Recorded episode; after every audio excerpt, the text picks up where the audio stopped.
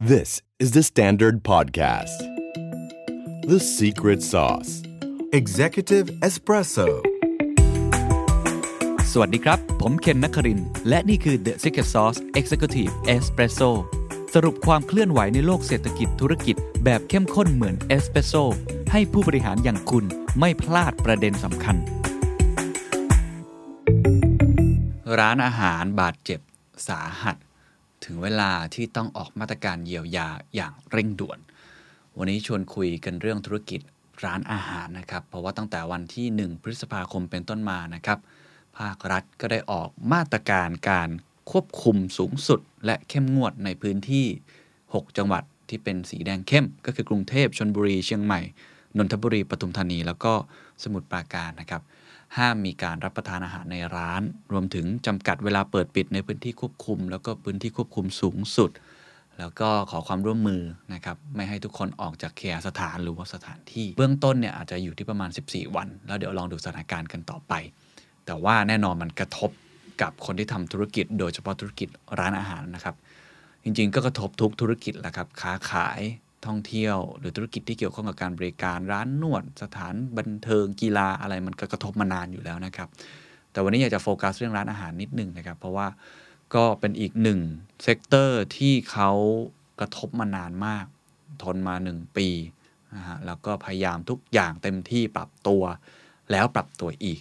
แต่ครั้งนี้ก็ต้องบอกว่าก็อาจจะเป็นลมหายใจท้ายๆ ของหลาย ๆ ธุรกิจร้านอาหารของหลาย ๆ ผู้ประกอบการ ผมจะมาพูดด้วยกัน 2 เรื่องนะครับ เรื่องทีหนึ่1 ก็คือผลกระทบเนี่ยมันเป็นยังไงในเชิงตัวเลข ในเชิงความรู้สึก ผมเชื่อทุกคนเห็นภาพตรงกันอยู่แล้ว แล้วก็มันค่อนข้างเศร้านะฮะ แล้วผมก็เห็นคนเขียนในโซเชียลมีเดียเยอะมากเพื่อนผมเป็นเจ้าของร้านอาหารหลายคนก็ต้องบางที่นี่ปิดตัวไปเลยปลดพนักงานไปแล้ว หลังจากกัดฟันอดทนมา แล้วก็เรื่องที่ 2 ที่จะพูดคุยก็คือว่าแล้วหนทางที่จะอย่างน้อยเนี่ยแสงสว่างเล็กๆ จะเอาตัวรอดอย่างไร ก็มีทั้งวิธีการในการปรับตัวของตัวเอง ซึ่งผมคงไม่บางอาจจะมาบอกว่าต้องทำยังไงบ้าง เพราะจริงๆผมเชื่อทุกคนรู้อยู่แล้ว แล้วก็ทำมานานแล้ว ไม่ว่าจะเป็นเรื่องการที่จะตุนเงินสด พยายามที่จะไปเจรจาประนอมหนี้หรือว่าเข้าถึงกระบวนการที่จะช่วยที่ทำได้เงินสดหรือสินเชื่อต่างๆ เข้ามา แต่ว่าก็ต้องเหมือนกับให้กำลังใจกันครับ พูดกันอีกสักครั้งหนึ่งเผื่อจะมีแนวทางบางอย่างที่จะปรับตัวได้ รวมทั้งผมจะขอเป็น ตัวแทนแล้วกันนะครับที่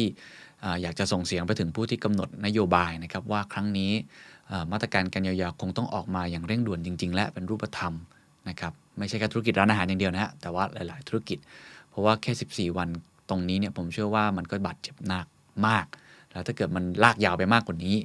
เราไม่รู้เหมือนกันว่าเส้นเลือดที่เป็นเส้นเลือดฝอยเนี่ยแต่ว่าเป็นเส้นเลือดหลักของประเทศเลย ถึงเขาจะเป็นเส้นเลือดฝอยหรือ SME เขาจะอยู่รอดต่อไปได้ยังไง ถ้าเขาไม่รอด ก็ไม่มีใครรอดเช่นเดียวกันนะครับ เดี๋ยวผมอ้างอิงจากผลวิจัยของศูนย์วิจัยกสิกรไทยนะครับเขาบอกว่าต้องบอกว่ามันส่งผลกระทบต่อรายได้ธุรกิจอาหารแน่นอนเต็มๆ แล้วก็เป็นการซ้ำเติมผู้ประกอบการธุรกิจบางรายนะครับ ที่เขาเผชิญกับปัญหารายได้ลดลงอยู่แล้ว ขาดสภาพคล่องอยู่แล้ว มีภาระสินเชื่ออยู่แล้ว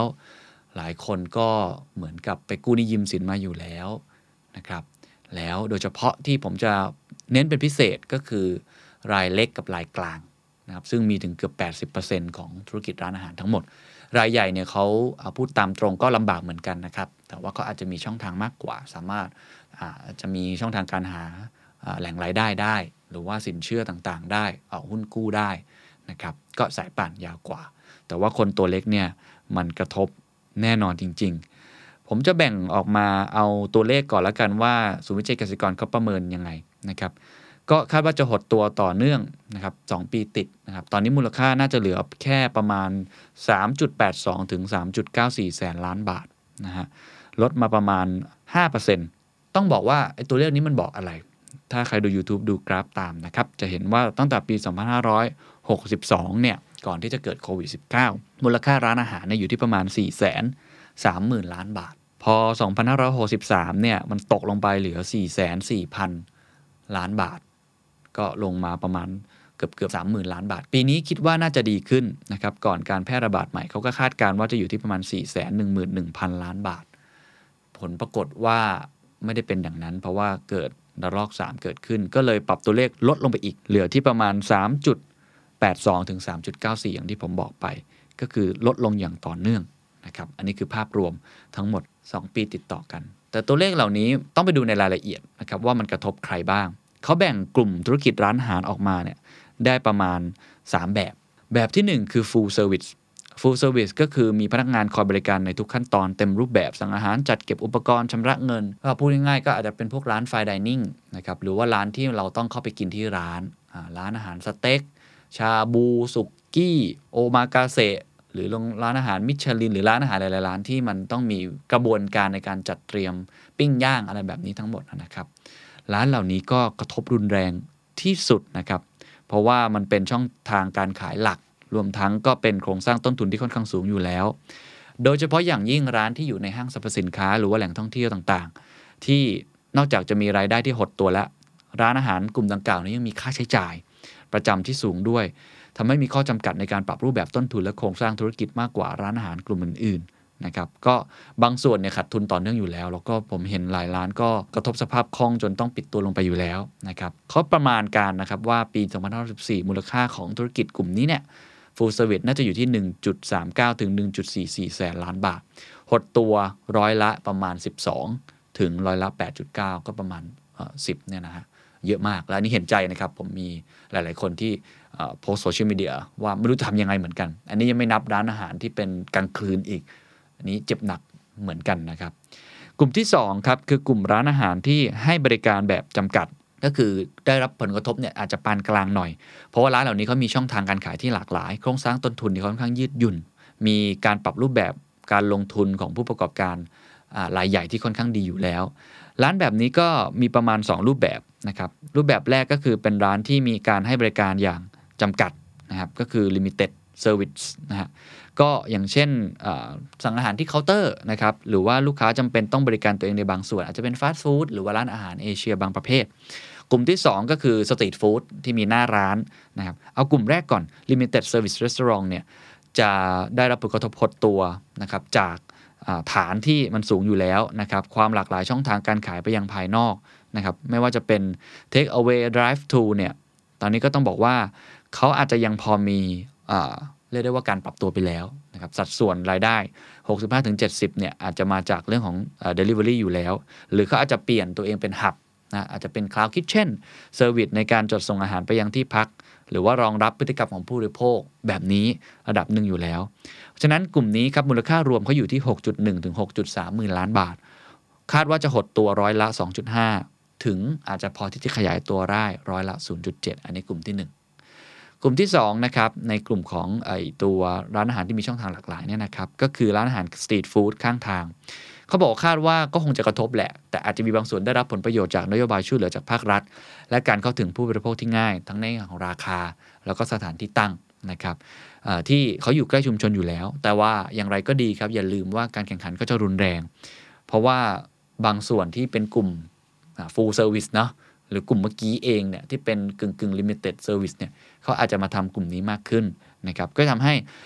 ผู้ประกอบการหลายแหละอาจจะต้องถูกกันออกไป นะครับต้องออกไปจากธุรกิจนี้เพราะมันแข่งขันสูงมาก ในขณะที่ผู้ประกอบการรายใหม่เขาต้องการอยากทดลองตลาด ก็เขาจะกลับเข้ามาลงทุน เกิดการหมุนเวียนของผู้เล่นที่เร็วขึ้นในปีนี้ เขาดูรวมๆมูลค่ารวมอยู่ที่ 1.82 ถึง 1.87 แสนล้านบาท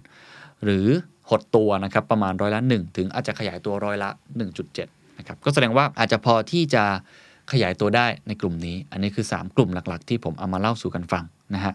ทีนี้ถามว่าจะต้องปรับตัว อย่างไรดีนะครับศูนย์วิจัยกสิกรไทยเขาแนะนำสองสาอย่างนะฮะอย่างแรกเนี่ยเขาบอกว่ามันยากคาดเดาจริง ๆ แหละ แล้วก็บางคนก็ทำไปหลายอย่างแล้ว แต่สิ่งสำคัญที่สุดในตอนนี้ก็อาจจะต้องมาสำรวจตัวเองก่อนนะครับมี2ออย่างหลักๆ อย่างแรกก็คือความเสี่ยงด้านรายได้และช่องทางการขายนะครับลองดูซิว่ารายได้ตอนนี้กับช่องทางการขายเราจำกัดเป็นยังไง ถ้าเป็นร้านอาหารที่เป็น full service นะครับหรือร้านอาหารที่มีช่องทางการขายที่ไม่เยอะมาก อาจจะ 1 หรือ 2 ทางเนี่ยยิ่งถ้าเกิดว่าสัดส่วนรายได้ตรงนี้มา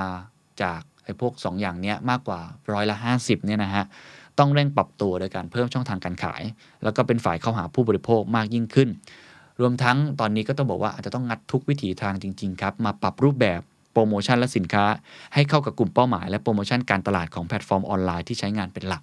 นะครับผมเห็นตัวอย่างหลาย ๆ แบรนด์ก็เข้าสู่ช่องทางออนไลน์ แล้วก็ผมเชื่อว่าหลายคนพร้อมจะช่วยนะครับแพลตฟอร์ม food delivery ต่าง ๆ หรือว่าแม้แต่ THE STANDARD เองก็ตามทีนะครับตัว Secret Sauce เองก็ตามที เราจะมีช่องทางให้ทุกคนได้มาฝากร้านได้ มาแปะอะไรต่าง ๆ ได้ ก็ต้องถือว่าเป็นอาการปรับตัวนะที่ต้องแม้ว่าจะปรับไปหลายรอบนะผมพูดย้ำอีกครั้งก็คงไม่กล้ามาแนะนำแต่ว่าครั้งนี้ก็ต้องฮึดนะฮะ มีกำลังใจฮึดกันอีกสักครั้งหนึ่งก็ต้องเป็นกำลังใจ อันนี้อันที่1นนะครับ